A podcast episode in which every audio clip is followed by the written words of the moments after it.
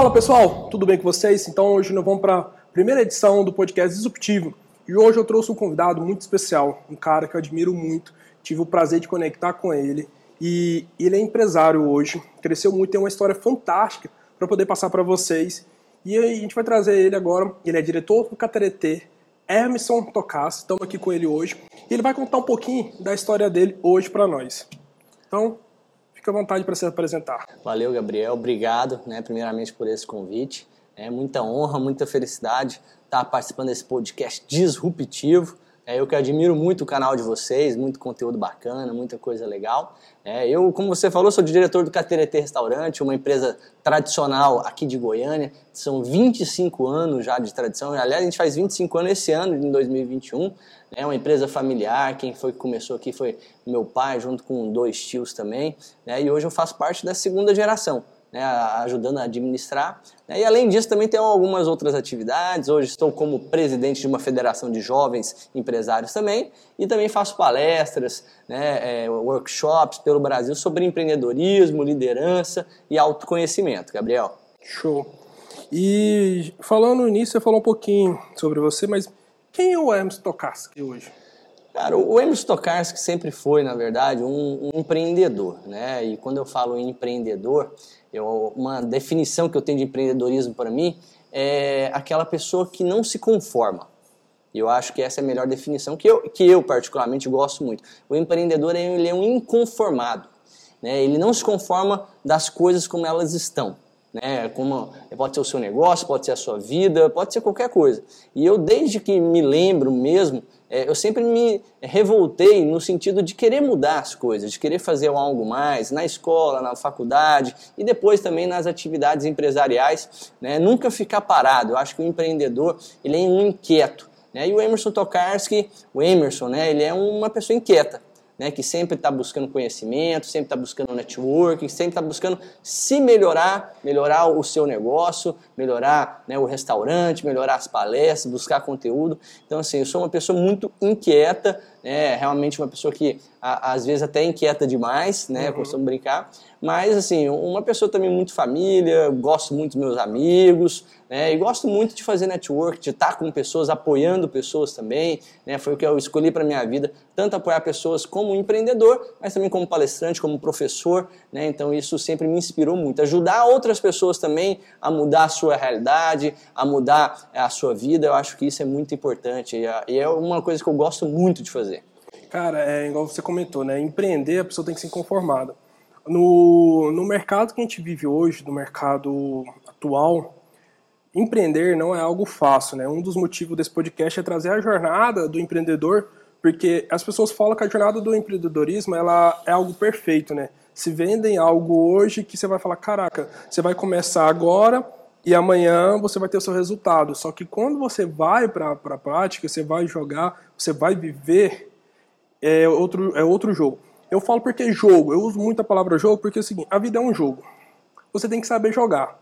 É igual um xadrez, você tem que saber mover as peças certas e dar checkmate na hora certa. Porque uma decisão errada no mundo do empreendedorismo, ela pode colocar tudo a perder na sua vida, no seu negócio. E eu venho falando muito isso porque eu vejo que muitas pessoas às vezes tomam é, decisões baseadas na emoção, né, no, nesse mercado e acaba se prejudicando muito nisso. Sim. Então vamos lá. Como que você começou a empreender? Aonde você viu que nasceu aquele desejo? Você falou assim, poxa, eu, quero empreender. Porque essa é uma das perguntas que eu recebo muito de muita gente. As pessoas ficam, Gabriel, eu quero empreender, mas eu não sei como, eu não sei por onde começar. E muita gente fica falando, mas como que eu vou ter essa resposta? É, eu, eu tenho, assim, para mim, né, o empreendedor, como eu já falei, o empreendedor é uma pessoa inconformada, que ela sempre busca o seu melhor. Então, assim, onde que você começa a empreender? Onde você estiver. Se você for funcionário, se você for colaborador, você pode empreender dentro de uma empresa. Como, Emerson? É, dando o seu melhor. Né? Eu sempre falo isso na, nas minhas palestras. Quando você empreende, quando você dá o seu melhor, você já é um empreendedor, você é um intraempreendedor. Né? Então, assim, você pode empreender enquanto estudante Como? Ah, como que eu vou empreender enquanto estudante? Dando o seu melhor, fazendo o seu melhor, buscando sempre melhorar, buscando network ali com os professores, com seus colegas. Então, onde você estiver, você pode e deve ser um empreendedor. Né? Se você quer realmente ser um empreendedor, você pode ser em, em, em qualquer momento. Né? Como eu já falei, assim, eu desde o meu ensino médio, que eu percebi né, assim, algumas questões lá da escola, então eu buscava reunir o pessoal né, para ir atrás de algum movimento, de alguma melhoria. Na faculdade também participei de de diretório acadêmico, é, da comissão de formatura também. Isso tudo para ajudar as pessoas, para buscar um, um, um, algo a mais, né? Então, assim, é, eu acho que o empreendedor, ele, ele, é isso, quando você busca, né? E depois também, quando eu vim para o mercado de trabalho, como eu já falei, né, eu venho de uma família de empreendedores, então eu fiquei, antes de vir aqui para a empresa, eu trabalhei numa agência de publicidade, abrindo até uma área que não existia, né, de planejamento dentro da agência. Vim para cá, fiquei cinco anos, depois eu fui empreender sozinho. Né, eu me tornei coach, né, em 2011, há muito tempo Caraca. atrás, pouca gente sabia o que, que era coach, né? hoje em dia virou essa moda, essa coisa toda. Realizou. Mas em 2011, 2012, 2013, quando eu fiz as minhas primeiras formações em coaching, né, pouca gente sabia, o Brasil ainda estava engateando no coaching, e aí eu saí aqui do restaurante da família e empreendi solo, carreira solo, por assim dizer. Né? Fui dar treinamentos, fui dar palestras, né? E aí fiquei cinco anos aí circulando o Brasil, Goiânia, Goiás, mais de 15 estados aqui no Brasil, mais de 40 cidades em Goiânia, é, em Goiás fazendo palestra. Então, assim, é, eu empreendo, como eu falei, desde o meu ensino médio, passando pela faculdade e até hoje, né? Hoje aqui voltei, retornei aqui para o restaurante. É, e hoje a, a, nossa, o empreender é constante, né? É trazer novas ideias, é fazer algo novo sempre, buscar sempre coisas novas é, para o nosso negócio, né? E também como palestrante, como professor, sempre está buscando algo novo. Então é o que eu falo, assim, começar a empreender você pode começar de qualquer lugar né, seja é, um, um, autônomo, né, seja um vendedor, seja um funcionário, seja um estudante. Aonde você estiver, você pode empreender. Seja um intraempreendedor ou empreendedor criando o seu negócio. Né? Não tem tempo, não tem hora, né? a pessoa pode, se ela quiser, não é fácil. Né? É aquilo que você falou, não, não existe nada fácil na vida. Muitas vezes, e eu acompanhei né, esse mercado de palestras aí em 2014, 15, 16, é, muito palestrante é, se fazendo de empreendedor de palco. Né? O que é um empreendedor de palco? Fala que é empreendedor, mas nunca montou uma empresa, nunca esteve à frente de um negócio de verdade. Né? Então, assim, é, e passou uma, uma, uma, falsa impressão, isso passou uma falsa impressão para muita gente. Ah, todo mundo quer ser empreendedor, quero montar minha empresa. E não é bem assim, muito pelo contrário. Né? É muito difícil, não é nada fácil. Os empreendedores do Brasil, os empresários mesmo, são guerreiros. Né? Eu falo que são heróis, né? porque você sobreviver ao sistema tributário, a, a, a, ao sistema de, de RH, né, ao sistema trabalhista, a todo, né, a, tudo que circunda uma empresa, tem que ser herói. Né? Então, o empreendedor brasileiro é um herói, é muito difícil, não é nada fácil, mas para quem gosta, para quem tem essa afinidade, vale muito a pena também. Mas, cara, você falando sobre isso, o empreendedor no Brasil hoje, muitas empresas agora com. Porque o mercado ele deu uma aquecida.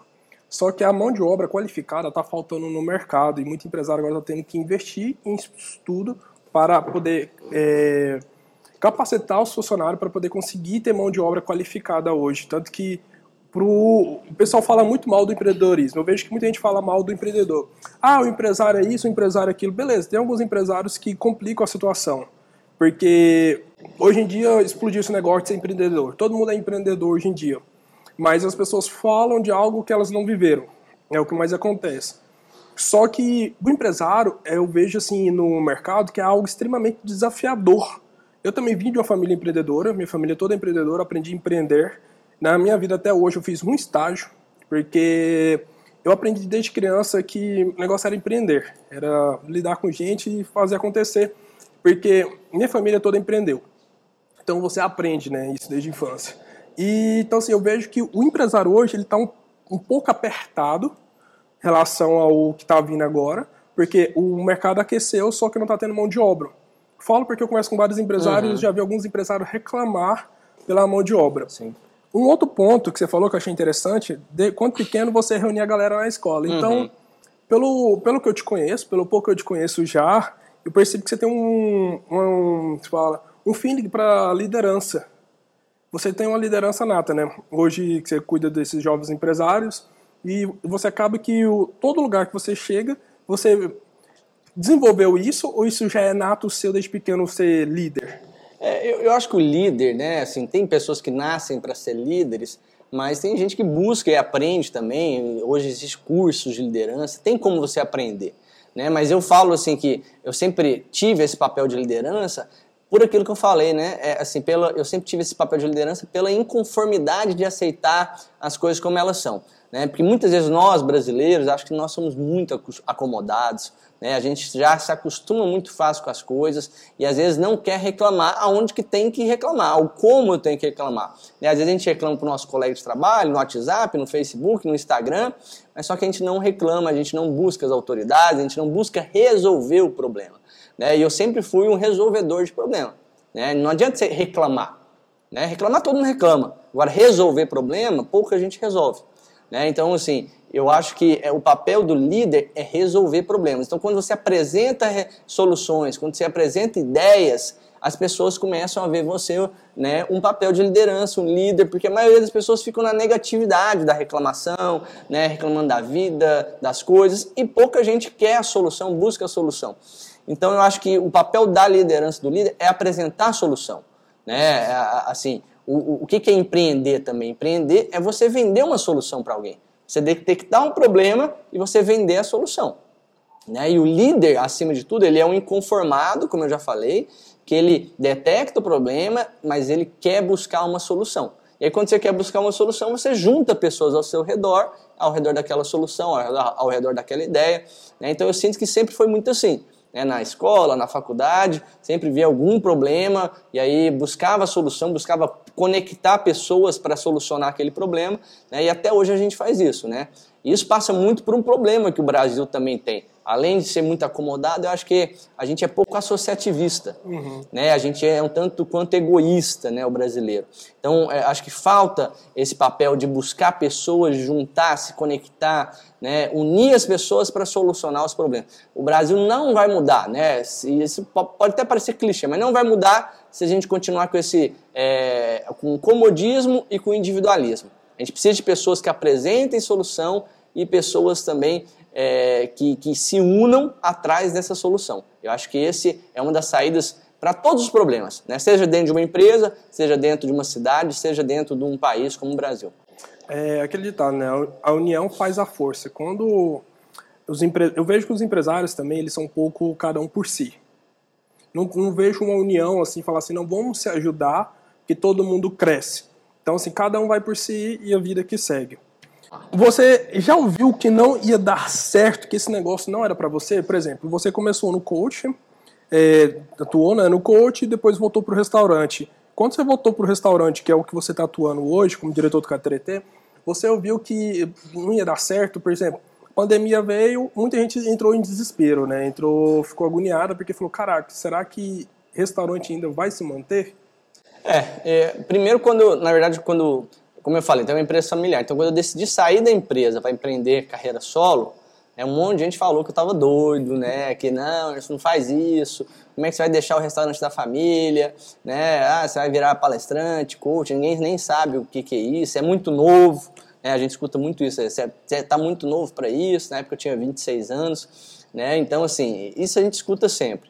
Né? No momento de pandemia também, né? Pô, como é que o restaurante do Emerson vai sobreviver? E agora? Como é que vai funcionar? Né? Então, assim, é aquilo, é, assim, o negativismo sempre vai ter né? seja de pessoas próximas, às vezes até muito próximas a você, seja de amigos ou conhecidos. Né? Então a gente tem que saber realmente é, é, lapidar isso, separar né? o que, que é negativismo e o que, que é realidade. Né? Obviamente tem pessoas que te falam, te dão algum conselho amigo mesmo, né? mas, mas, tem gente que às vezes é, às vezes não, é muito negativo, né? E acaba falando que não vai dar certo, que não vai funcionar. Isso em qualquer ramo, em qualquer área, para qualquer pessoa sempre vai existir. É, então a gente tem que buscar sempre melhorar isso aí.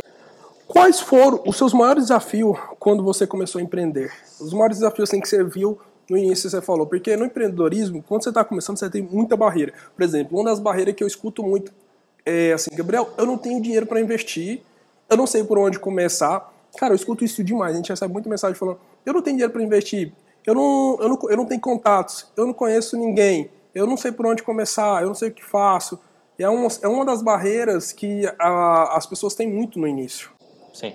Né? É, o, o desafio do empreendedor, Gabriel, é um desafio constante, né? mas no início, realmente, assim, a falta de é, dinheiro para se investir em qualquer área, em qualquer carreira, eu acho que é o pior. Né? Porque o empreendedor aqui no Brasil, ele não, ele não tem assim, é, incentivo governamental, incentivo de outras pessoas. Né? Ele tem que começar, às vezes, pequeno, fazendo algo pouco ali, reinvestindo dinheiro e aí a coisa começa a girar. Mas é muito difícil mesmo, uma das minhas dificuldades quando decidi empreender solo é, é, é a capacidade de investimento. Né, de investir em marketing, de investir numa produção bem feita, de você realmente buscar ter uma qualidade de conteúdo, por exemplo, né? Na época eu era uhum. palestrante, né? então assim, para ter uma qualidade de conteúdo você precisa comprar câmera, microfone, né? E, isso tudo demanda muito dinheiro, né? Depois quando eu voltei para o restaurante, tem uma, hoje a gente tem um, dois, duas unidades, um dos principais desafios nossos aqui é a mão de obra, né? Como já foi falado também,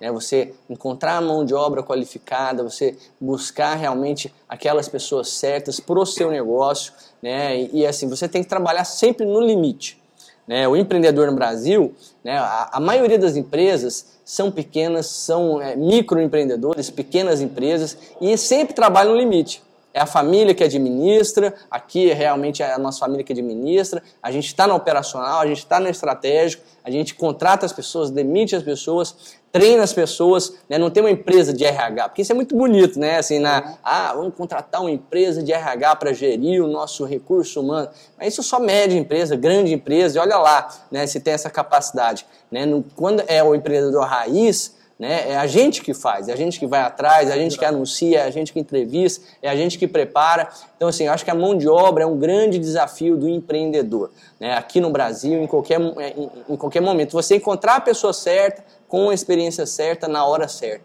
É uma coisa muito difícil. É tipo o que a gente fala muito no mercado hoje. Eu, empresa, né? Eu sou o marketing, eu sou a venda, eu, eu atendo o cliente, eu faço o suporte. O empreendedor, quando ele está começando, ele é tudo e um pouco, né?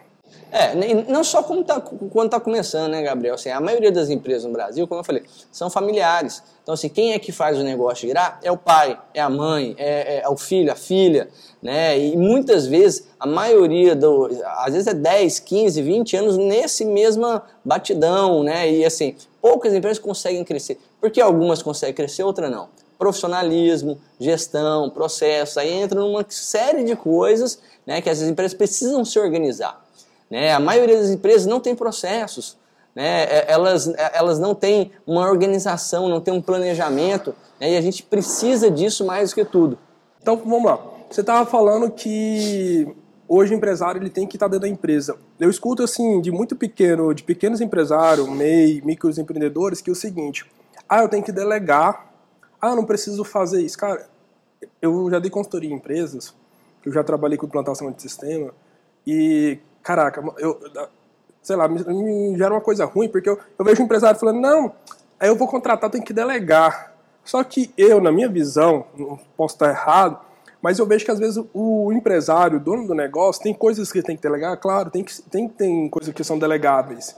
Mas tem coisas que o, o empresário, o empreendedor, ele tem que ir lá, botar a mão na massa e executar, ele tem que fazer. Até ele achar alguém que vai fazer aquilo com maestria igual ele faz. Só que o que eu vejo muito empresário procrastinando, o cara não faz, deixa o negócio para depois, ou delega para um funcionário, para alguém fazer, e aí depois tem que ir lá e fazer, ele gasta mais energia. Por exemplo, eu vi uma pessoa que ela delegou a empresa dela para uma funcionária que ela tinha contratado tinha três meses, foi viajar. Foi morar em outra cidade, estava administrando a empresa de longe. Acabou que deu tudo errado. Então, assim, é, o que, que, você acha disso? O empresário ele tem que estar tá dentro do negócio dele, fazer o negócio girar, até o negócio tomar uma. É, incorporar, né, tomar uma proporção grande, que o negócio começa a se tornar é, autogerenciável, começa a tocar sozinho. Ou ele pode deixar o negócio e ficar delegando, procrastinando e, e fazer do jeito que ele acha que é o certo. É, aqui, Gabriel, a gente está falando de empreendedor raiz. Né? E o empreendedor raiz é, é, é difícil você chegar no ponto de delegar, não é impossível. Mas a primeira coisa é você saber tudo sobre a sua empresa. Né? Você, Para você delegar, você tem que saber fazer. É a primeira coisa. Então, como é que você vai delegar algo que você não sabe fazer? Você não precisa saber tudo sobre uhum. a sua empresa. Você não precisa ser o melhor, melhor dizendo, você precisa ser melhor em tudo naquilo dentro da sua empresa. Mas você tem que saber fazer. Né? Senão, como é que você vai delegar o que você não sabe?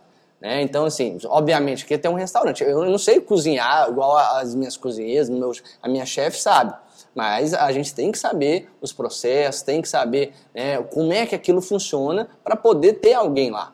Né? Então, assim, mas até no processo de administração também, aí você delegar a administração, aí é um outro estágio. O empreendedor raiz, delegar a administração, é, são vários anos para chegar até lá. Né? A não ser que você já monte uma empresa com tudo profissional, com super investimento, aí você contrate os melhores. A gente não está falando disso. A gente está falando do empreendedor raiz que começa com pouco dinheiro, que começa devagar, que começa pequeno. Né? Você tem que aprender sim é, de gestão financeiro, contábil, tem que saber de legislação trabalhista, é uma série de coisas que envolve né, o administrador. Porque aí tem um outro ponto, porque tem muito empreendedor que não quer ser administrador.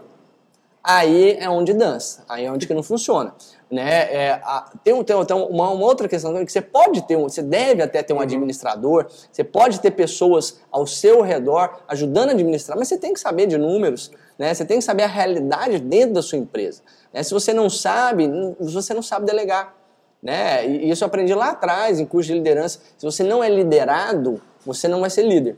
Né? Então, assim, eu mesmo aqui no restaurante, né, como eu falei, sou da segunda geração, mas já passei pela, pelo caixa, já atendo até hoje mesa, já passei pelo bar, já passei pela cozinha, já passei pelo estoque. Minha irmã que está com a gente também já fez todas as funções e hoje a gente ajuda a gerenciar o restaurante. Né? A gente está na, na diretoria, então é preciso que a gente saiba um pouco de tudo, até para você ter autoridade depois para poder delegar. Né? Porque as pessoas sabem quem tem autoridade, quem tem conhecimento quem não tem. Né? Então, se você não sabe que é delegar, muito possivelmente vai dar errado. Porque com esse negócio da, do mundo digital, muita gente fala assim, ah, você abre um negóciozinho ali e tal, você vai ter um sistema bonitinho, você vai fazer isso, você não vai precisar gerenciar, você não vai precisar fazer. Só que o que eu vejo, igual você falando, no empreendedorismo raiz, que é empreender de verdade, é jogar um jogo de verdade, não é viver uma vida de ilusão, que muita gente quer viver o empreendedorismo uma vida de ilusão. Só que não é. É, é, totalmente diferente. Só que aí as pessoas acham que é muito simples é, montar um negócio. Eu vou deixar o um negócio ali, vou fazer alguma coisinha, maquiar aqui e vou viver. Só que que eu prestei atenção é, nos últimos tempos? Muitos empresários e muitos empreendedores têm vivido de aparência no negócio e tá tudo certo. Como assim de aparência? Igual eu falei, monta um negócio, fica mais viajando do que cuidando do negócio. Aí chega um ponto o negócio quebra. Aí o cara fala assim, pô, empreender no Brasil é muito difícil. É difícil. Aí também ele fala, ah, mas eu não tive sorte com o meu negócio. E aí fica nessa, ele fica pulando de galho em galho, não tem um foco, que é um dos outros problemas também da pessoa que não fica 100% no negócio dela, não cuida, não gerencia, larga tudo na mão dos outros, e depois ela, essa pessoa ela fica reclamando daquilo. Você já conheceu empresários ou já lidou com alguém que passa por isso ou já passou? Sim, né? O, o, empresário, né, de verdade, né, é, é, assim, é, impossível você montar uma empresa, assim, na, na minha concepção. Uma empresa, a gente está falando do empreendedor raiz, né? Não sei que esteja alguém te bancando por trás, um pai, uma mãe, um, um, um marido, uma esposa, né? mas o empresário que monta o seu, o seu, o seu, a empresa com o seu próprio dinheiro, é, ele, ele tirar férias no primeiro ano, segundo ano, é quase impossível. Né? Eu falo isso pelo, pelos meus pais aqui, eles ficaram 5, 6 anos sem tirar férias. Não estou falando que é o certo nem errado, é a realidade. Né? Quando ele montou o negócio, há 25 anos atrás, eu lembro direitinho. As, as férias deles vão demorar 5, 6 anos, a primeira férias de verdade. Né? Porque o empreendedor brasileiro tem que estar no negócio. Se você não acompanha o seu negócio, é aquele ditado que a gente usa aqui em Goiás, né? O olho do dono engorda o boi. Né? E literalmente, se você está ali dentro, né? se você está acompanhando, né? É, não que você tem que estar, tá, ah, mas tem grandes empresários que têm 200 lá, ok, aí é um outro processo. Mas o empresário, o empresário que está começando, pequeno, né? O, o, o, empresário normal do Brasil, vamos falar aqui na, na nossa linguagem, ele tem que estar tá junto, tem que estar é, acompanhando processos, números, atendimento, é, estoque, qualidade, padrão, né? Isso tudo é fundamental. Né? Eu fico aqui dentro hoje no restaurante, fico despachando delivery, fico acompanhando as carnes, fico atendendo as mesas, recepcionando as pessoas. Ah, você tem que fazer isso até hoje? Né? Às vezes a gente tem que fazer. Né? Mas às vezes a gente uhum. faz para testar mesmo a qualidade, para ver como é que está o padrão. Né? E, e, assim, a gente precisa, obviamente, treinar a equipe né, para que ela funcione sozinha. Mas esse é o sonho de toda empresa. Né? Você tem que elevar cada vez mais o seu grau de profissionalismo da sua equipe para que ela funcione sem você. Mas até chegar nisso demora alguns anos. E o que é engraçado é que é o seguinte, outro ponto, né, para a gente ir para outro ponto aqui, é, o empresário ele só vai saber como que está à frente do negócio dele quando ele vai lá. Quando ele tem um contato com aquilo. Porque às vezes ele está vendo o número, às vezes o número não é igual o cara tá lá na frente. Por exemplo, você fala do delivery. Você vai lá, testa o delivery. Você vai lá, atende um cliente. Fala assim, a comida tá boa, o atendimento tá bom. Porque você começa a testar e ter o feedback do seu negócio para saber como é que ele tá. Outra pergunta que eu vou te fazer é o seguinte: como que você fez para sobreviver na pandemia? Você estava me falando que o delivery te ajudou a alavancar o seu negócio, né? Porque nessa pandemia os empresários teve que se reinventar muito rápido, porque foi um trem do dia para noite. Tipo, um dia, um, eu lembro até hoje aqui em Goiânia, foi uhum. na terça, saiu o decreto, na quinta. Tinha que fechar tudo. Fechou tudo. Uhum. Foi simples do. Ninguém tava esperando. É. Então, como que foi para você é, nessa pandemia com se reinventar no seu negócio? Porque o restaurante não podia receber gente. Então você teve que ir pro delivery para poder aumentar isso e trazer mais cliente, né? Para não poder fechar as portas. É, a gente teve que se reinventar completamente, né? Aqui, igual você falou, na terça-feira saiu. Imagina, você está é, com o seu restaurante cheio, né? Com um restaurante por quilo, que é aqui a gente tem no almoço, ou então a la carte à noite, funcionando final de semana, segunda a segunda, né? Igual a gente sempre funcionou aqui, de repente você tem que fechar o restaurante. E foi isso que aconteceu. E aí o nosso foco foi totalmente pro delivery. Aí é onde você fala, já falou do foco, né? Mas o tanto que o foco é importante. Hum. Até um amigo meu que fala o seguinte: não existe é, não existe plural de foco. Né? Não existe plural de foco, existe só foco. Não existe focos. Ah, eu tenho focos. Não, você tem um foco. Né? E aí quando a gente fechou o restaurante, eu lembro que a gente ficou mais ou menos uma semana é, fechado, estudando as possibilidades. E aí eu fui para dentro do delivery, a minha irmã também foi para dentro do delivery, né, estudar, pesquisar, ver o que a gente podia fazer. E aí a gente cresceu, né, de janeiro, é o que eu falo, né, do foco, do estudo, de você ser inquieto. A gente cresceu de janeiro de 2020, né, até janeiro de 2021, né, um ano aí de pandemia, a gente saiu de 200, 300 pedidos por mês que era bem pouco, né? O nosso delivery ele representava muito pouco para a gente, 200 pedidos. A gente saiu de janeiro de 2020 de 200 pedidos por mês para mais de 3 mil pedidos em janeiro de 2021. Né? Ah, mas isso foi por causa da pandemia que todo mundo foi para o delivery. Sim, todo mundo não foi para o delivery. Mas quais, quais adequações seu restaurante fez? Quais adequações no cardápio? Né? Quais fotos? Como que você estudou? É, como que é a sua entrega? Como é que é o seu preço? Como é que é a sua agilidade? Tudo isso a gente foi construindo no ano, do delivery. Né? A gente foi aprendendo, é, arregaçando as mangas mesmo. Eu fui fazer entrega, né? eu fazia entrega, faço até hoje, de vez em quando eu pego um, um pedido, faço entrega para ver qual, quem é o nosso cliente. Né? Fiz várias entregas durante todo o ano. Né? A gente calculava o tempo de entrega, acompanhamos isso até hoje. Eu respondo todas as reclamações que tem lá no iFood, por exemplo. Hoje a gente é full service e exclusivo iFood com a TRT. Mas é uma coisa que a gente também conquistou, né? que a gente foi estudando. Qual é a plataforma melhor? Porque cada plataforma se encaixa para um uhum. Tipo. Né? Tem gente que fala assim, ah, o Uber Eats é melhor, o iFood é melhor, o Rap é melhor, não sei quem é melhor. Não, não existe o melhor. Existe o melhor para o seu negócio. Né? Existe o melhor para o seu funcionamento. Mas para isso você tem que estudar, tem que ver valor, tem que ver números, tem que ver rapidez, tem que ver fluidez do negócio. E a gente escancarou mesmo, a gente foi para dentro do delivery e fizemos virar. Né? A gente tem que fazer várias readequações de processos, de cardápio, é, redesign de fotos, remontagem de pratos, né? Isso é dentro de um processo de estudo, é dentro de um processo de planejamento. A gente teve que fazer isso tudo com o carro andando. Né? Isso foi literalmente, a gente pulou de um avião em queda, né, que foi a pandemia, o avião estava caindo, a gente teve que pular e construir o paraquedas. Foi isso que a gente fez nesse ano de pandemia. A gente pulou do avião, não tinha paraquedas, a gente teve que fazer o paraquedas e graças a Deus fizemos o paraquedas. E uma coisa que eu falo, Gabriel, quem se reinventou no delivery nessa pandemia, quem realmente se fortaleceu com o delivery, vai sair muito mais forte. Porque aí vai ter o presencial e o delivery. E tem muitas pessoas que às vezes estavam bem, a empresa estava bacana. Eu conheço vários empresários do nosso ramo e de outros ramos também. Ah, minha empresa está legal, eu não preciso do delivery, eu consigo sobreviver. Ok, que bom que você consegue sobreviver à pandemia. Mas quando voltar, e já está voltando, você vai ter. Você deixou de ganhar dinheiro. Porque além do presencial, que graças a Deus às vezes vai estar tá muito bom, né, e eu tenho certeza que vai voltar muito forte, mas agora também tem um delivery. Né, e muitas pessoas perderam essa oportunidade. Deixou de ganhar cliente. Deixou também. de ganhar cliente. Né? Então, assim, são, são, clientes que às vezes não conheciam o Cateretê, que não conheciam o restaurante, pediu pelo delivery e agora vai vir aqui.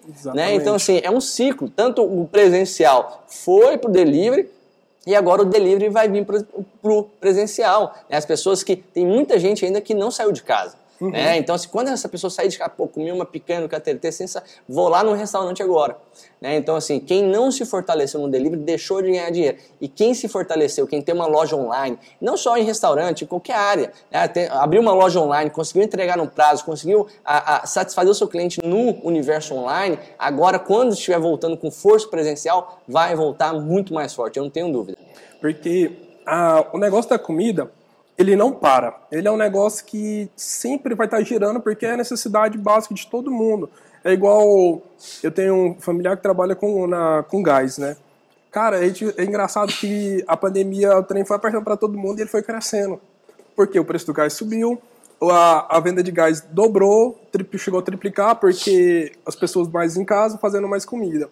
Então, eu, mas o que, o que, que eu vejo assim que foi fundamental foi o empresário ele ter sabedoria para poder, na hora do, do vamos ver, ele se reinventar. Porque o que fez muita empresa quebrar? A pessoa ficou muito, né, igual você falou, cara, ah, não precisa do delivery, ah, não precisa do digital. Só que quem não está no digital acabou se apertando. Hoje tem empresários que vêm até mim e falam, Gabriel, eu preciso de ajuda. Minha empresa, até no ramo de, uhum. de restaurante, Gabriel, eu preciso estar no ar, como que eu faço?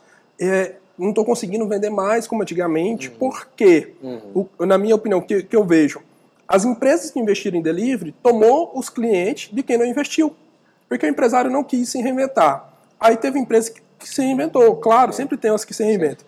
Então ele chegou naquele cliente que era do outro cara. Sim. Aí o cara não se reinventou, a empresa que se reinventou ganhou o cliente. É. E agora o cliente está passando sufoco, porque quê? O dono do uhum. restaurante tá passando sufoco porque não tem não cliente para poder ir lá. Porque, vamos lá, se pegar nós dois, alguém falar, faz um anúncio do Cateretê. Eu vejo o Cateretê, ele me atendeu bem uhum. durante a pandemia. Uhum. Quando eu voltar, eu vou escolher aonde? Eu vou escolher quem me atendeu Sim, durante bem a certeza. pandemia. Mas, por exemplo, você, você não foi atendido pelo Cateretê. Vamos, exemplo, você não foi uhum. atendido pelo Cateretê. Então o Cateretê ficou fechado. Quando abrir, você vai no restaurante que te atendeu, Sim. porque aquilo fica na sua cabeça, fica na cabeça do cliente. Opa, peraí, quando eu mais precisei ali na pandemia, que eu precisei, teve esse restaurante aqui que me ajudou. Uhum. Porque, por exemplo, eu não sei, eu não sei você, mas eu tenho na minha cabeça o seguinte: eu não sou de comer em vários lugares. Eu geralmente tenho alguns lugares que eu gosto mais, porque eu já conheço a comida, uhum. já sei o tempero, porque eu sou um pouco enjoado em relação à comida. Eu já passei muito mal com comida. Então, eu vou em certos lugares para comer, porque você precisa daquele certo lugar. Então, quando eu vou no restaurante, eu gosto, eu sou bem tratado, eu sempre volto naquele Sim. restaurante. Então, assim, muito cliente acabou perdendo durante a pandemia é, clientes que agora vai ser extremamente difícil para recuperar. Você acha hoje fundamental, extremamente importante, as empresas elas se posicionar no digital hoje ela tá nas plataformas que realmente precisa estar, tá, porque eu, muita, muitas pessoas perguntam, Gabriel, mas qual plataforma precisa estar? Tá? Eu falo, eu falo, eu respondo o seguinte: qual plataforma que você precisa estar? Tá? Aonde está o seu cliente, né?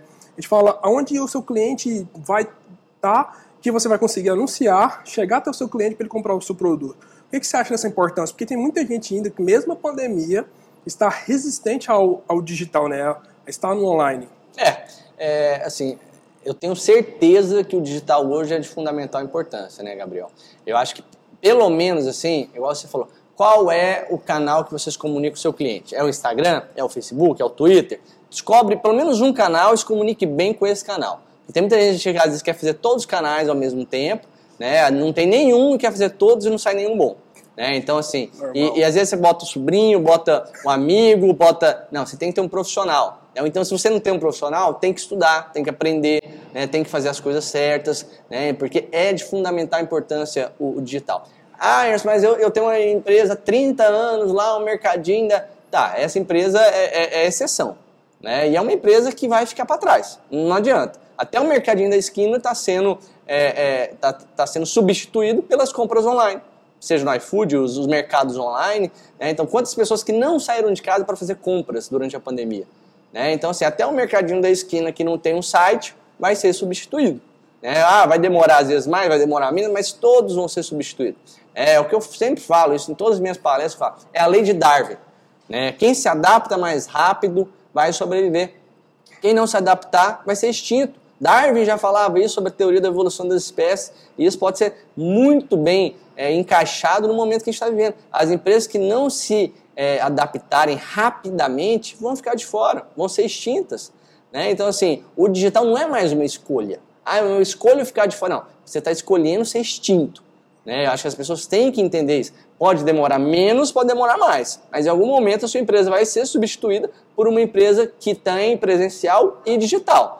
Né? O presencial vai ser extinto? Acho que não né, daqui 100 anos, 200 anos, talvez quando a gente não tiver mais aqui, mas acho que né, nos próximos 50 anos vai continuar tendo restaurante presencial é, e, e, restaurante delivery, loja presencial e loja delivery, elas vão começar a se diferenciar cada vez mais.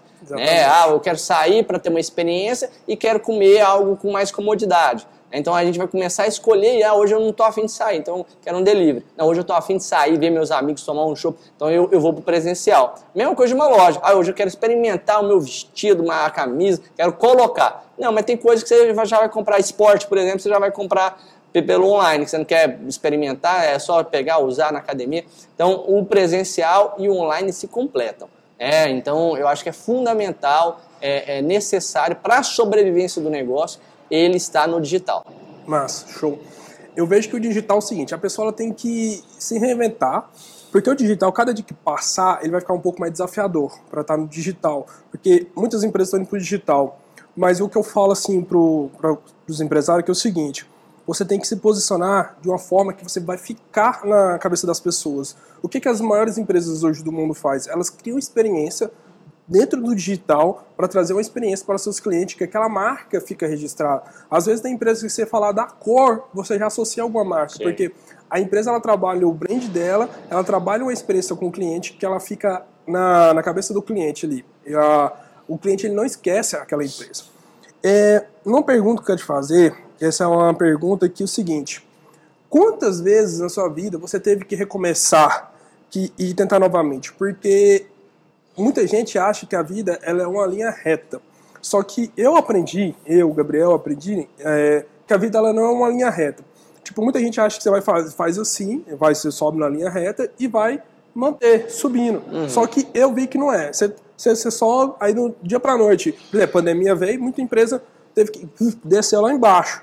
Aí ela tem que voltar, tem que se reinventar. Eu vejo que a vida não é uma linha reta, é cheia de curva, cheio de vira, reviravolta, igual uma, é, uma roda gigante. Uma hora você está por cima, outra hora você está por baixo. Uhum. Só que você tem que estar tá preparado, você tem que ter inteligência emocional para poder administrar e saber que uma hora você vai estar tá tudo bem e pode sair alguma coisa que pode desmoronar o seu negócio do dia para a noite uhum. e você vai ter que se reinventar.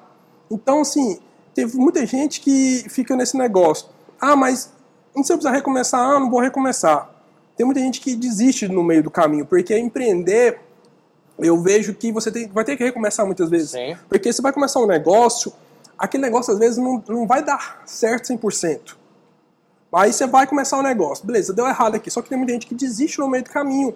Mas o que, que eu entendo? Você tem que recomeçar. Beleza, eu comecei X aqui, não deu certo, comecei esse negócio X. Então vou no negócio Y. Mas às vezes o negócio X, eu tenho que ter persistência para fazer ele dar certo porque outra, também, outra coisa que faz muita diferença é fazer até dar certo. Não é fazer para dar certo, porque muita gente faz para dar certo. E uhum. quando você faz para dar ah, certo. Vou ver se deu certo, vou ver se vai dar certo. Nunca vai dar certo. Nunca vai dar certo. Então, assim, quantas vezes você teve que recomeçar é, e tentar novamente? Porque quando você está empreendendo, você tem, tem. Por exemplo, dentro do KTRT, teve coisas que você fez e deu errado. Uhum. E teve coisas que você teve que tentar de novo, e tentar de novo, Sim. tentar de novo, até que você achou, falou, não, é por aqui o caminho.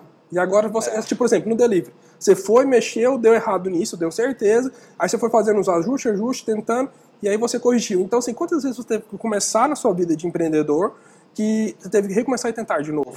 É, aqui no restaurante aqui já foram inúmeras é, vezes que a gente é, refez o nosso serviço. Né? A gente sempre foi um restaurante tradicional de carnes nobres aqui de Goiânia. Né? A gente já ganhou o prêmio de oito vezes a melhor carne de Goiânia, a melhor picanha de Goiânia, né? referência. Mas chegou um momento que a, a, o nosso serviço começou a ficar para trás, começou a surgir coisas novas. Então lá atrás a gente é, implementou o almoço executivo, que eram almoços empratados, né? para a pessoa vir comer rapidamente. E aí a gente ficou um tempo com o almoço executivo, já não estava mais bombando o almoço executivo, mudamos para almoço por quilo. Né, isso em 2016, 2017, né, e aí começou a girar o almoço por quilo, tá, tá bem até hoje, está funcionando até hoje, né, aí à noite, à noite começou a cair um pouco, o que a gente vai fazer, é, o que a gente pode trazer de novidade, a gente trouxe o rodízio do KTRT, né, hoje a gente está até readequando de novo o rodízio por causa da pandemia, né, por, por, por tudo isso que está acontecendo, mas a gente tem, teve que inovar o tempo todo. Né? A gente saiu lá de um restaurante que só servia pratos à la carte para duas, quatro, seis pessoas, passamos a servir um executivo, depois passamos para o quilo, e hoje temos o quilo, temos a la carte, temos o rodízio, temos o delivery. Né? Então, assim, é uma reinvenção constante que a gente precisa fazer aqui. No, na sua vida, você teve um apoio, um incentivo de alguém, nem que seja moral, é, verbal, né, de palavra, não, vai dar certo, ou financeira, como que foi a sua história? Quando eu decidi empreender solo, vamos, vamos colocar assim, igual eu falei, muita gente falou assim, você está ficando doido, você vai sair do restaurante da família, né, você vai é, largar tudo isso e, e vai, né, vai, vai começar do zero. Né? Aí uma das pessoas, né, obviamente que várias pessoas também apoiaram, né? Uhum. mas eu lembro que meu pai falou algo que foi muito importante para mim. Né? Ele falou assim, Emerson, vai lá, empreende, faz seu próprio caminho. Se der certo e você quiser voltar para o restaurante, a gente vai estar tá aqui. Se der errado e você quiser voltar para o restaurante, a gente vai estar tá aqui também. Aí hoje eu falo, deu certo, né? E eu quis voltar para o restaurante. Eu quis contribuir de novo para o restaurante. Né? Então, assim, foi uma escolha minha voltar para dentro do restaurante, depois de palestrar em mais de 15 estados aqui do Brasil, depois de palestrar em mais de 40 cidades, me tornei professor de pós-graduação, coordenei já curso de pós-graduação aqui, lancei já dois livros, né? Então, assim, depois disso tudo eu escolhi voltar para o restaurante. Mas eu lembro direitinho do meu pai me falar isso. Né? Ele falou assim, Anderson, vai lá, empreende, faz seu próprio caminho. Se der errado, você volta. Mas se der certo, se você quiser voltar também, a, a, o restaurante vai estar aqui. Né? Então, eu acho que ter essas pessoas, assim, tem várias pessoas também, né? A mãe, né? A mãe é uma, uma, pessoa que sempre incentiva muita gente, sempre acredita muito na gente, né? Então essas pessoas são é, é, fundamentais para a gente poder crescer. Show. É, qual foi o momento mais disruptivo da sua vida que você teve que romper com o processo que estava vivendo para poder ir além da sua história de vida?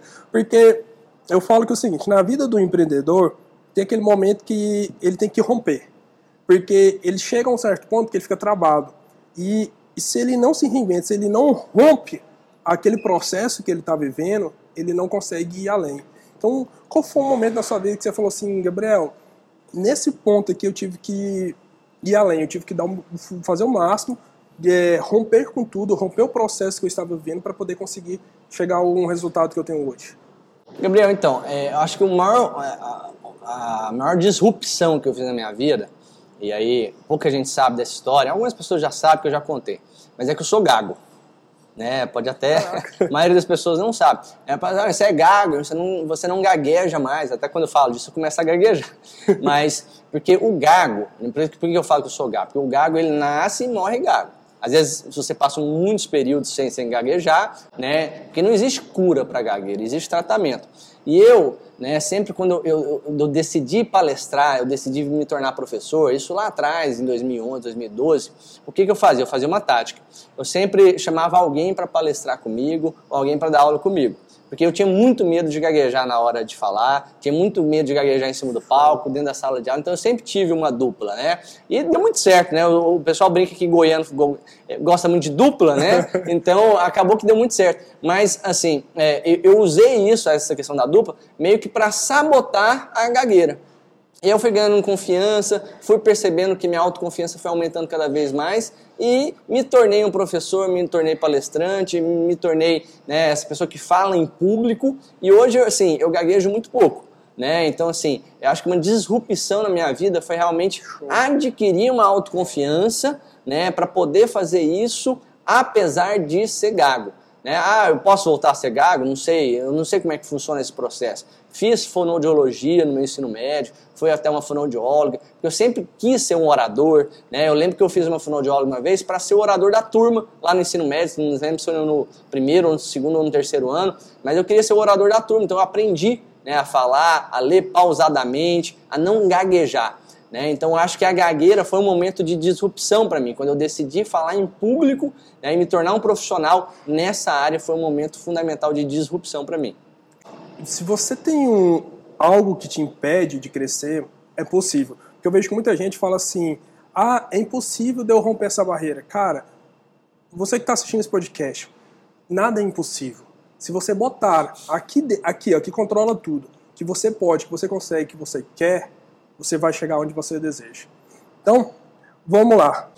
Como que funciona? Você faz planejamento do seu negócio, se sim, o quanto, o quanto tem sido importante para você, porque eu vejo que muita gente não faz planejamento da sua empresa, do seu negócio, não tem processos e não valida processos para ter processos validados para a empresa crescer. A pessoa quer que a empresa explode do nada, mas ela não tem um planejamento. Por exemplo, ela não sabe onde a empresa vai chegar, ela não sabe, ela não sabe quem é o, cliente dela de verdade, ela não planeja nada, tipo, só vai. É, eu falo que não é nem vivendo, é só existindo, um dia após o outro. Gabriel, acho que são dois momentos que a gente viveu aqui. Tá? O primeiro momento é que eu, a gente sobreviveu à, pandemia por causa dos, da, de um planejamento, de um processo de organização da empresa que a gente fez nos últimos dois anos, de 2018, 2019, antes da pandemia. É, a gente estava reorganizando a casa, reorganizando o restaurante, fez um planejamento, com, é, a gente contratou uma consultoria para nos ajudar a organizar o financeiro da empresa, né, porque a gente vinha de uma outra crise, né, isso pouca gente lembra, mas a gente está vindo de uma outra crise, então a gente fez isso e aí eu falo que a gente sobreviveu à, à pandemia graças a esse processo de planejar, de acompanhar o processo, de reorganizar a empresa financeiramente. E agora, tem muita gente que me pergunta, qual é o planejamento a partir de agora? Não tem planejamento agora. No momento é impossível fazer um planejamento. É, já que a gente está falando de empreendedor raiz, vamos falar que é a raiz. É impossível a gente prever o que, que vai acontecer daqui é, dois meses. No nosso ramo, principalmente, de bar e restaurante. A gente está vivendo um decreto após o outro. Mas, ah, então quer dizer que você está sobrevivendo, você está existindo igual você falou. Não. A gente pega, a gente vê o que está acontecendo, analisa o tempo todo e toma as atitudes mais rápido possível. Eu acho que uma coisa é muito importante você tomar, nesse momento, é tomar atitude rápida, tomar decisão rápida. Obviamente com dados, com números, né, com estudo, mas aí você vê o que, que, o que, que vai sair de decreto, vê o que, que vai acontecer e você toma uma decisão para continuar é, progredindo, para continuar evoluindo. Né? Obviamente que qual que é a minha ideia agora? É, no próximo mês, né, se as restrições continuarem a, a, a, diminuir, né, se o novo normal começar a se estabelecer, né, aí a gente vai parar, vai planejar e tentar, porque a gente fez um planejamento bonitinho, estratégico, há um ano atrás, antes da pandemia, né, dois anos atrás. Agora vamos ter que pegar aquele planejamento, né, praticamente jogar no lixo ali e fazer um outro planejamento, que agora é uma nova realidade, é algo totalmente diferente. Então é essencial se planejar. Mas nesse momento, o que, que eu acho? Mais do que se planejar, é você tomar atitudes rápidas com base em dados, em números, em processo. Ter uma decisão de. uma tomada de decisão muito rápida. E é. Como ter sangue frio em tomada de decisão? Importante, porque o empreendedor. É, por que sangue frio, Gabriel? Porque é o seguinte, o empreendedor ele tem que tomar decisão, às vezes, é, que ele não pode usar sentimento. Se você quer realmente empreender, o sentimento ele não pode estar no seu negócio. Porque as duas categorias das pessoas mais pobres do mundo são as eufóricas e as orgulhosas. São pessoas que, é, no momento da alegria ou da raiva, tomam a decisão. E esse é o pior momento, assim. Por isso que eu falo, é, o empreendedor ele tem que ter sangue frio para tomar a decisão, porque tem momentos que o mundo está despencando ali em cima dele e ele tem que parar, respirar, ele tem que deixar tirar a emoção de jogo, tirar o orgulho de jogo e ele tem que olhar e falar assim, como que eu vou tomar a melhor decisão nesse momento para não me prejudicar. É, eu, mas o que, que eu acho? Você só consegue tomar uma decisão com sangue frio se você estiver bem, bem embasado. Se você tiver com números, se você tiver com estudos, se você tiver é, baseado na realidade, uhum. né? Porque tem muita gente que às vezes uma bomba estoura, a pandemia estoura e a pessoa não, não sabe como é que está o seu negócio de verdade, não sabe como é que está funcionando o seu negócio na ponta, ficou atrás da escrivania, ficou atrás da mesa do escritório e não estava lá vivência na realidade. E aí como é que você vai tomar uma decisão? Né? E aí a, a, acontece o desespero, o nervosismo e acaba tomando decisões que, que às vezes atrapalha todo o negócio. Então, para você tomar uma decisão com sangue frio, você precisa dominar os números da sua empresa, os processos, saber o que está acontecendo, como é que seus clientes estão reagindo, né? porque aí você consegue tomar uma decisão com sangue frio. Né? Mas eu acho que a decisão também, Gabriel, né, é, pode não ter a ver muito com emoção, mas eu, eu, sempre escuto outros empresários falando sobre isso, e eu busco muito, né, aqui dentro a gente busca muito, ter o feeling também né? Tem aqueles insights, tem hora que vem um insight, tem um feeling, né? Aí você vê se aquilo tem alguma base, né, de números e tal, e às vezes você vai por ali e dá certo também, né? Então assim, é, é, é a intuição também é importante, uhum. né? E a intuição é diferente de emoção. A intuição é às vezes é algo que você intui que é o certo. Né? Às vezes você não está pensando aquilo, mas a, a, algo te direciona para aquilo, você estuda e fala, pô, isso aqui faz sentido. Né? E aí você toma essa decisão. Né? Não é tomar uma decisão no achismo, ah, eu, vou, eu acho que isso aqui vai dar. Não. Né? É uma intuição que vem, uma ideia que vem, e aí você vê o que está acontecendo, vê se aquela ideia tem pé, né? se aquela ideia tem lastro. Aí você coloca ela em prática. Né? Mas para você tomar uma decisão, você tem que estar tá baseado na realidade de números, na, na, na, baseado na realidade do seu negócio e baseado na realidade do mercado. Porque tem muita gente que também vive o seu negócio e esquece o mercado. a é, concorrência, é, a concorrência, outros negócios ao redor vivem dentro de uma caixa. Agora assim, não, mas eu domino o meu negócio. Mas aí o negócio dele às vezes está ficando para trás e os outros negócios estão evoluindo. Às vezes ele está sendo dominado pelos concorrentes. Às vezes é, é, é, tem uma frase, né, até de um coach amigo meu, Alexandre Prats, que ele fala assim: tudo que você não controla, controla você. Né? Então, às vezes, você não está controlando, né? e quando eu falo controlar, é saber. Né? Se você não está sabendo o que os seus concorrentes estão fazendo, eles começam a dominar o seu espaço, começam a controlar o seu mercado. Né? Então, você fazer o benchmarking também é importante, você fazer pesquisa de mercado. Né? No delivery, por exemplo, você pedir do seu concorrente é você, será que se você já pediu, né, você tem um restaurante, você já fez um, um, um pedido de delivery no seu concorrente? Tem muita gente que nunca pediu um delivery, tem dono de negócio de restaurante que vende delivery e nunca pediu um delivery. Isso não existe. Né? Então, assim. Não sabe como que funciona? Não sabe como é que funciona as embalagens, a agilidade, o processo, o sabor. Né? Então, assim, é muito importante você sair da caixa, você dominar a realidade. Não quer dizer que você tem que saber tudo, né? mas você tem que ter base de informação para tomar decisão. Eu, te, eu falo que é o seguinte: você tem que ter noção. Uma coisa que eu aprendi com empresários é que ele, eu escutei de um cara que isso me marcou. Você não precisa entender realmente como fazer aquilo. Mas ele falou assim, Gabriel, eu estudo para me ter noção. Porque não tem como eu delegar ou mandar fazer algo se eu não sei o que o cara está fazendo. Porque às vezes o cara pode me passar a perna, por eu entender, eu vou falar assim, tá certo. Tá certo. Mas se eu tenho noção, eu tenho noção, eu sei como funciona o negócio, eu já escutei, já pesquisei, eu vou entender como que é o negócio, eu consigo delegar, eu consigo mandar e consigo controlar, gerir aquele negócio. E eu falo muito que o seguinte, o que você não mede, você não controla. Sim. E o que você não controla, se você não sabe se está dando prejuízo ou lucro. E por que, que eu cheguei nessa conclusão? Foi que eu vi que muitos empresários, eu chego, você chega para um empresário e fala, cara, você tem, você, tem, você tem um sistema de RP que é o sistema de gestão básico, é que toda empresa tem que ter um sistema de RP, uhum. comércio, restaurante tem que ter um sistema de RP, que é o de gestão básico da empresa ali para saber quanto que entrou naquele dia, quanto que saiu, que vendeu, que não vendeu, para ter o controle. Aí o cara fala, não, não tem, eu faço no papel, na caderneta. Eu falo, irmão, você tem que ter um sistema, porque você tem que ter um controle do que entra e que sai. Aí o que, o que acontece? Os empresários, muito, empresários maiores já conseguem fazer a gestão, já fazem né, a gestão, já tem noção disso. Mas o, o meio, o pequeno empreendedor, o microempreendedor, geralmente ele não faz muita gestão do negócio dele. Ele vai do jeito que ele acha que é o que dá certo. E um dos problemas maiores que leva o empresário a quebrar é o achismo.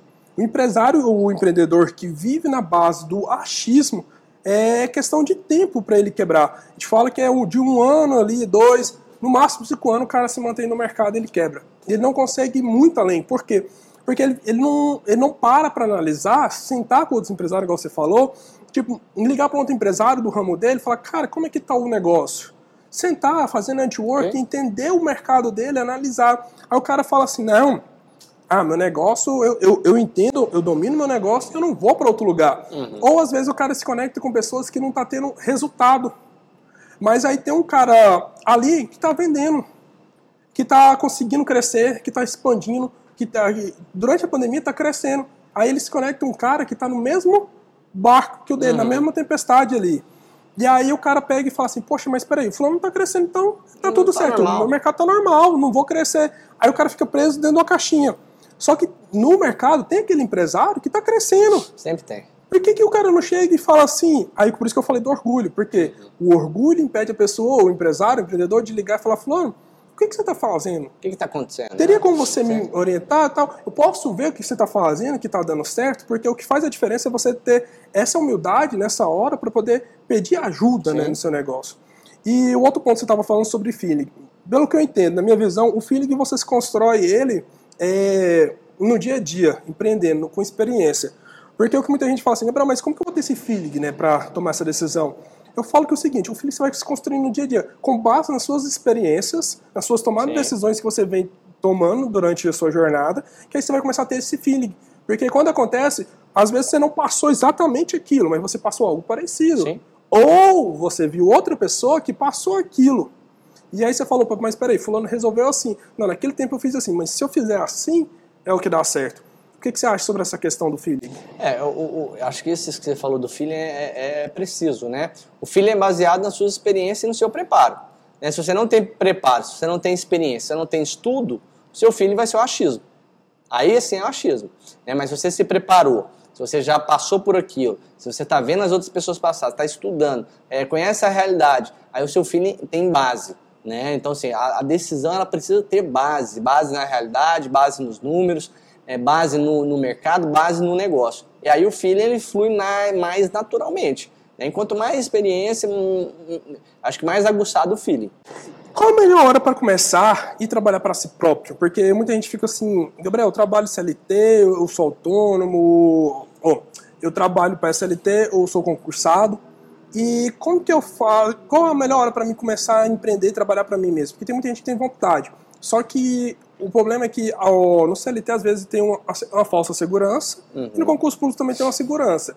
Empreender você não tem segurança. Tipo, empreender é dar cara a tapa toda hora e se arriscar, porque uma hora tá tudo dando certo e uma hora pode dar tá tudo dando errado. Tipo, uhum. empreender você dorme. Eu, eu, brinco muito com o pessoal que é o seguinte: você dorme de cabeça tranquila e às vezes você acorda com o mundo desmoronando. Você acorda desesperado. Tem noite que você nem dorme, né? Porque você fala assim: o que, que eu vou fazer amanhã? Porque empreender tem hora que tá tudo certo e tem hora que tá tudo petecado. Uhum. Então, muitos dos empresários, empreendedores, às vezes nem dormem, porque fica pensando, o que, que eu vou fazer amanhã? E aí muita gente fica, será que tá na hora de eu empreender? Eu vou trabalhar para mim? Ah, não, eu continuo aqui no concurso. Ah, não, eu continuo aqui no meu CLT. Ah, não vou, não vou empreender porque esse negócio não é para mim. Eu acho que eu não vou dar conta. Ou quando eu posso empreender, como eu posso investir em mim mesmo? É, eu, eu acho que a primeira questão é a seguinte, Gabriel. Um, empreender não é para todo mundo. Tá? Eu acho que assim, se vender uma ideia muito falsa, é, é, de ilusão mesmo, que empreender é fácil, né? que empreender é simples, que se você empreender você vai ter sucesso, se você empreender você vai ter é, dinheiro. E normalmente é o contrário disso. Né? Assim, infelizmente essa é a realidade no Brasil. 90, 80% das empresas ou quebram ou não crescem, né, ou quebram no segundo ou no terceiro, ou até, ou até no quinto ano. A ma maioria dos empreendedores não conseguem ter sucesso. Né? Uhum. Infelizmente, é, essa é a realidade. Então, empreender não é para todo mundo. Né? Assim, empreender é para quem está preparado, para quem estuda, para quem quer. Ah, não, não é, ah, eu quero ter sucesso, então eu vou empreender. Não, então você tem que estudar, você tem que planejar, você tem que realmente é, fazer, por fazer por onde. Né? Fazer um plano de negócios bem feito, né? Aí eu repito, assim, não existe hora para empreender. Né? Existe o momento da decisão. Ah, eu quero empreender. Ah, eu sou funcionário público, eu sou CLT. Tá, e aí você tem que começar a fazer um planejamento. Tá, em que, que eu vou empreender? Quanto que eu tenho que ter de investimento? Qual é o ramo? Aí você tem que começar a estudar o ramo do negócio, tem que estudar quais são as, opção, as opções, tem que estudar quanto você vai ter que investir. Por que, que você tem que estudar isso antes de começar a empreender? Para você levantar o capital, para você fazer os cursos, para você buscar uma consultoria. Né? O, o, o, erro quase sempre é você empreender por necessidade.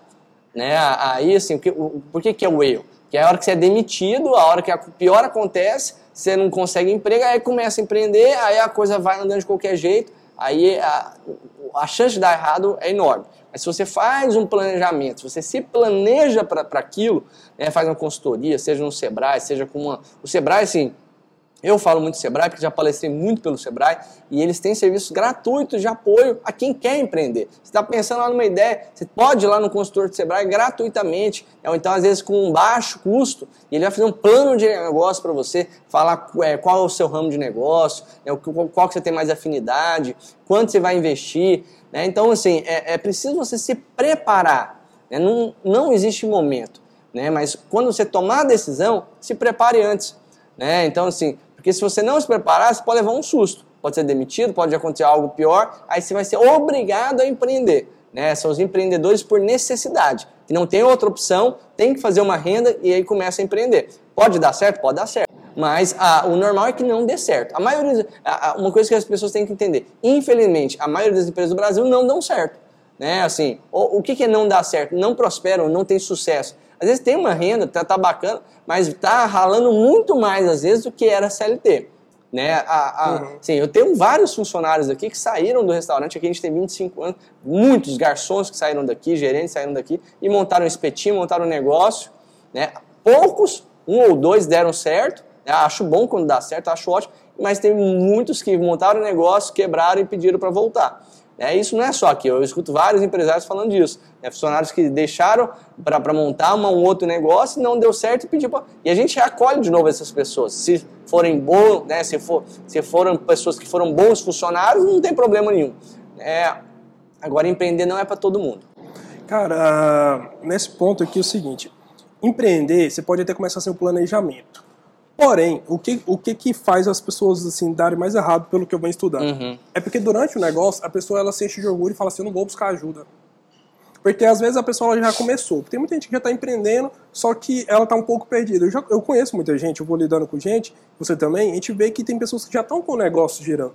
Só que o que acontece? As pessoas elas esquecem que ela tem que investir. Ela tem que buscar quem já chegou no resultado. O que, que eu fiz, Gabriel, que me ajudou a acelerar meus resultados? Ter mentores eu comecei no Senac, uhum. fazendo curso gratuito, aí eu pagava aqueles cursos baratinhos, porque eu não tinha condições, aí eu, eu ia, eu caçava, ficava tentando os professores do Senac. Cara, eu deixava os professores tudo louco. Sentava, eu pesquisava, eu perguntava, eu, eu parti pra cima, porque eu falei, cara, é a única, eu tenho isso aqui agora, então eu vou usar uhum. o melhor que eu tenho agora. E foi. E fui, fui crescendo, assim, ganhando conhecimento com as pessoas ali onde eu conseguia. E eu sempre fui, eu sempre gostei de aprender. Então eu sento com muito empresário para mim, cara, me ensina. Por quê? A melhor forma de aprender é aprender com os outros, com os erros dos outros. E o que eu vejo que falta no, no, na pessoa que está empreendendo, que está começando agora, é buscar essa ajuda. Às vezes ela, ah, mas não tem tempo para estudar, ah, não sei o que. Aí é onde ela quebra. Sim. Porque ela acha que é só trabalhar, trabalhar, trabalhar, que ela vai ficar milionária. Só que não é o trabalhar, é, o esforço ali com, com o braço, com a mão, você cansa. Você chega a hora que você cansa. Para empreender, você tem que trabalhar com a mente. Você tem que saber que se você não trabalhar com a sua mente e ter um trabalho inteligente, você não vai conseguir romper.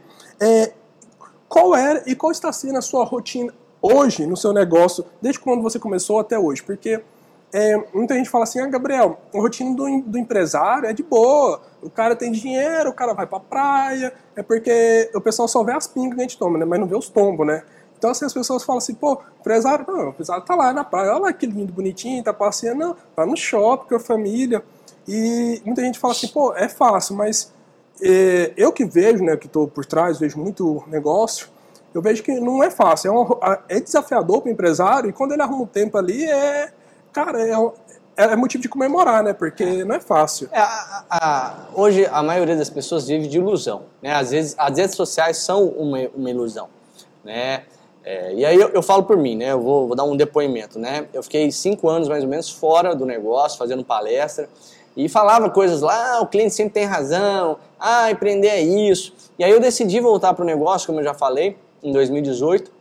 E eu lembro direitinho, Gabriel, né? Assim, é, eu voltei para o negócio, fiquei duas semanas aqui no KTRT, aí passou duas semanas, né? Eu virei para meu pai, virei para minha mãe, falei assim, vocês são heróis né? Porque eu tinha esquecido a realidade desse negócio, né? A realidade do empreendedor, do empresário, são de heróis, né? Assim, é altamente desgastante, né? é altamente é, é, é, puxa mesmo as pessoas, né? Aqui a nossa realidade é que a gente abre de segunda a segunda. Então eu estou aqui de segunda a segunda, meu pai está aqui de segunda a segunda. Ah, isso é o certo? Não, é a nossa realidade no momento, nesse momento de pandemia, né, a gente teve que demitir, infelizmente, muitas pessoas, tivemos que assumir muitas funções né, administrativas, é, também funções operacionais, né, que tinham outras pessoas fazendo. Então a gente veio para dentro do negócio mais do que nunca, né? Uhum. Então assim, a realidade hoje é 100% negócio, né? Então a, a, assim, é, o empreendedor ele vive do negócio e o negócio vive do empreendedor.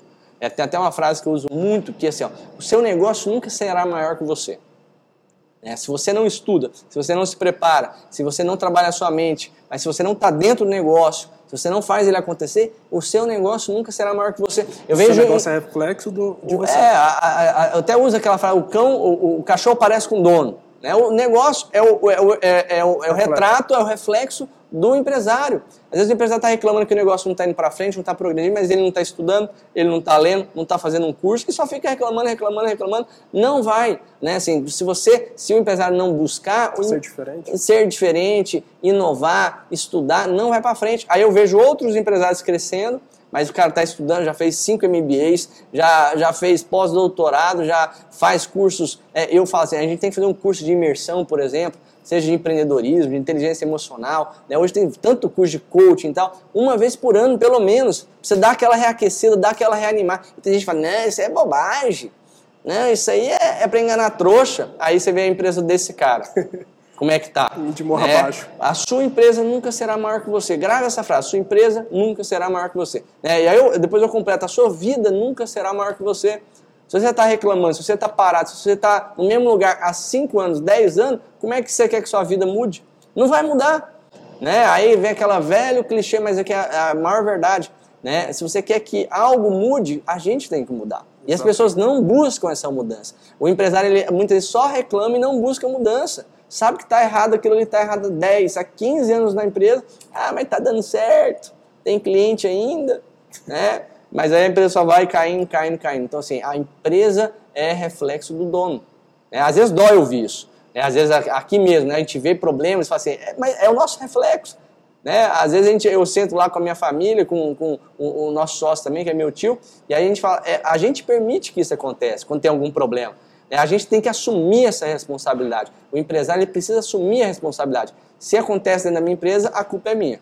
Você falou sobre rotina, mas você, hoje mesmo sendo empresário, você consegue tirar um tempo de lazer de qualidade para sua família?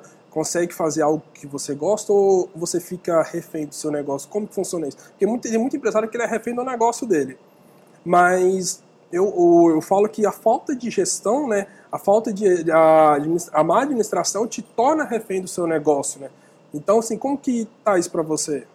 É, é, é, é, isso que você falou, assim, ah, eu sou refém do meu negócio. Obviamente que a gente está vivendo um momento agora, Gabriel, que acho que a gente tem que contextualizar. Uhum. Né? É um momento, igual eu falei, que vários negócios tiveram que demitir, o empresário teve que afundar ali dentro do negócio para sobreviver.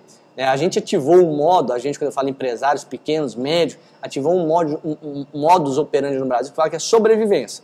Até passar essa pandemia, se Deus quiser ela está acabando, tem muito hum, é, empresário que não está conseguindo dormir ainda. Né? Então, assim, é, é um momento, é uma, é, acho que é um contexto. Mas, obviamente, que no normal, vamos falar do normal, né? se você está administrando bem o seu negócio, coloca as pessoas certas no lugar certo, você tem como ter lazer também. É muito importante você, inclusive, você ter lazer, encontrar os amigos, fazer um esporte, fazer uma caminhada, fazer uma corrida, não sei, fazer um crossfit, cada um com o seu esporte, né? Porque esse momento, aquele, eu até brinco, aquele momento que você desopila a mente, você não está pensando em nada e às vezes tem uma, uma ideia bacana. Né? Até aquele livro muito falando, o ócio criativo. O que é o ócio criativo? Tem muita gente fala que o ócio criativo, acha que o ócio criativo é ficar lá dormindo, fazendo nada e vai ter uma ideia. Não, não é. É quando você está ocupando a mente com um lazer, com um hobby, e aí às vezes você desconecta ali do seu negócio, você tem uma ideia bacana, você tem um insight legal, e aí você leva aquilo para dentro do seu negócio também.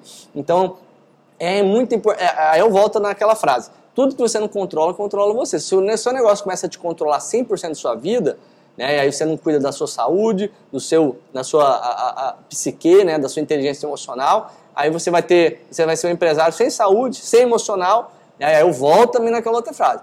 O seu negócio é igual você. Se você não está controlando isso, o seu negócio também começa a ficar estressado, o clima, o ambiente fica muito conturbado, os funcionários sentem isso. Né? É tudo reflexo. A gente acha que não, mas o nosso mundo exterior é reflexo da gente. Né? Isso não é algo idealista. Não. Se você está estressado, os seus funcionários também vão ficar. Todo mundo percebe. O clima fica né? tenso. O clima fica tenso. Então a gente precisa desestressar, desopilar, é, ter lazer, fazer esporte. Eu acho que é fundamental. Show. É, ter uma mentalidade de abundância forte é importante no, no processo para se tornar um empreendedor? É, o, o que é mentalidade de abundância para mim? É, para mim tem muito a ver com a gratidão, né? com você ser agradecido pelas coisas. Né? É, igual eu falei assim, ó, o empreendedor ele é um inconformado, né? mas só que não quer dizer que ele não agradece pelas coisas que ele tem. Né? É, é, tem, tem, a maioria das né? vezes. Assim, porque você gosta daquilo que você tem, você sente gratidão por aquilo, mas você quer mais. Né? Então, assim, você ser inconformado não quer dizer que você não é grato. Né? E a abundância tem muito a ver, a ver, com aquilo que você tem hoje, você agradece. Tem uma frase que eu ouvi isso há muito tempo atrás, Gabriel, que eu acho que resume essa história da abundância, que é o seguinte. É, imagina, né, você que está nos ouvindo, você que não está nos assistindo, se você acordasse amanhã, né, ou vamos supor que você está vendo esse podcast à noite, se você acordasse amanhã só com as coisas pelas quais você reclamou hoje, se você acordasse amanhã só com as coisas né, com as quais você reclamou de hoje, com o que, que você acordaria? Às vezes é isso que está acontecendo. Aí inverte essa pergunta. Se você acordasse amanhã só com as coisas pelas quais você agradeceu hoje, com quantas coisas você acordaria amanhã? E aí tem muita gente que não sabe o que está acontecendo na vida dela. Quantas coisas você reclamou, quantos momentos de estresse teve hoje. Não quer dizer que você não tem que ter estresse, que você não pode reclamar. Mas às vezes a gente está fazendo isso em excesso. E aí a gratidão, né? Tem gente, ah, gratidão, palavrinha. Não, gratidão é ter uma comida, ter um amigo, ter uma prosa, ter é, um, uma empresa girando. Por exemplo, um, um funcionário, vamos botar um, um, funcionário, ele pode ser grato ou ele achar que tem o um direito. Qual, qual que é a diferença? Ele vai receber o salário lá no fim do mês. Tem uns funcionários que, pô, obrigado, valeu, é, é, tem 14 milhões de empregados hoje no Brasil, tenho um emprego, né? Então, assim, que bom que eu estou recebendo meu salário, que a empresa está me pagando. Tem, tem os funcionários que nunca vão crescer que pensam que tem o um direito. Pô, eu trabalhei o mês inteiro, então eu tenho o direito de receber. Né? Não, lógico que você tem o direito de receber, mas você não pode ser grato por aquilo. Pô, eu comprei, eu tenho o direito de comer. Eu, então, você tem o direito, mas você não pode agradecer por ter o dinheiro para comprar aquilo. Então, assim, é, é, é, uma chavezinha que muda às vezes, né? E que pode gerar essa mudança, essa gratidão. Mas eu acho que isso tem muito, muito mais a ver com o nosso estado de espírito, né? É, assim, quando você está bem, quando você está bem consigo mesmo, você consegue pensar melhor, você consegue decidir melhor. E aí a, a, a pessoa fala, ah, é atração, você atrai as coisas. Não, né? não é questão de atração e tal. É porque você está bem, então você vai conectar com pessoas de bem também. As ideias vão vir, então coisas boas vão acontecer. Né? Então, assim, é uma atração também. Né? Mas não é algo que vem, ah, é que, que eu vou ficar pensando em coisa boa e vai acontecer. Não, não é só ficar pensando também. Tem que pensar, agir e fazer acontecer. Show. É, saber controlar suas emoções hoje é importante para ter sucesso? É, eu acho que é, saber ter autocontrole, né? É, inteligência emocional é né? um tema que eu gosto muito, que eu falo muito, é fundamental. Né? Eu acho que essa pandemia mostrou muito isso. Né? Eu, é, eu, eu sempre falei isso desde 2013, 2014, que a inteligência emocional ia ocupar um lugar de destaque nas empresas, no universo do empreendedor, e aí a pandemia mostrou muito isso. Quem não teve autocontrole, quem não teve inteligência emocional, e durante essa pandemia, aí eu falo que muita gente ainda vai descobrir, mas tem muita gente surtada. Tem muita gente que não está mais é, conseguindo controlar suas emoções, né? ainda está ali tentando esconder, mas a pandemia fez com que a síndrome de pânico, é, depressão, ansiedade aumentasse ainda mais do que já era. Né? O Brasil sempre ocupou um dos primeiros lugares em depressão e ansiedade no mundo. Né? E agora com essa pandemia, isso é, potencializou no Esse mundo inteiro. É muito mais. Né? Então, assim, a, a, ter autocontrole, inteligência emocional é fundamental para ter sucesso, seja como empreendedor, seja como funcionário, em qualquer carreira que você quer, quer seguir. Show. Pessoal, então é o seguinte, se você não é inscrito no canal, clica aqui abaixo agora para se inscrever, ativa o sininho com as notificações. Toda semana a gente vai trazer vídeo novo para o canal, a gente vai trazer conteúdo extraordinário com empresários fantásticos para poder trazer um conhecimento que vai te ajudar na sua jornada. E eu quero te agradecer muito hoje por essa entrevista. Tenho certeza, eu aprendi muito mesmo de verdade. Eu tenho certeza que vai ajudar muitas pessoas que nesse momento incerto que a gente está vivendo hoje, porque é um momento incerto, é, vai ajudar essas pessoas a analisar, parar e falar: poxa, peraí, o que, que eu preciso melhorar? Então, eu quero te agradecer pelo seu tempo, por estar aqui conosco, por essa palavra, por esse conteúdo extraordinário, de ter esse tempo para a gente poder levar esse conteúdo para ajudar pessoas que estão empreendendo e empresários que já estão grandes também a enxergar diferente. Sou muito grato por ti e gratidão por tudo. Valeu, Gabriel. Agradeço né, o convite mais uma vez, uma honra estar aqui. Né, e agradeço todo mundo que acompanhou esse podcast, esse vídeo até o final. Né, e acompanhe o canal, que eu tenho certeza vai ter muito conteúdo interessante. Estou sempre à disposição, pessoal. É, quem quiser me seguir também, já vou deixar aqui lá no Emerson Tokarski ou no arroba KTRT. Estamos sempre à disposição também. Show. E o podcast vai estar disponível em todas as plataformas de streaming. Então fique conectado que a gente vai estar falando mais, vai estar divulgando mais. E é isso. Tamo junto.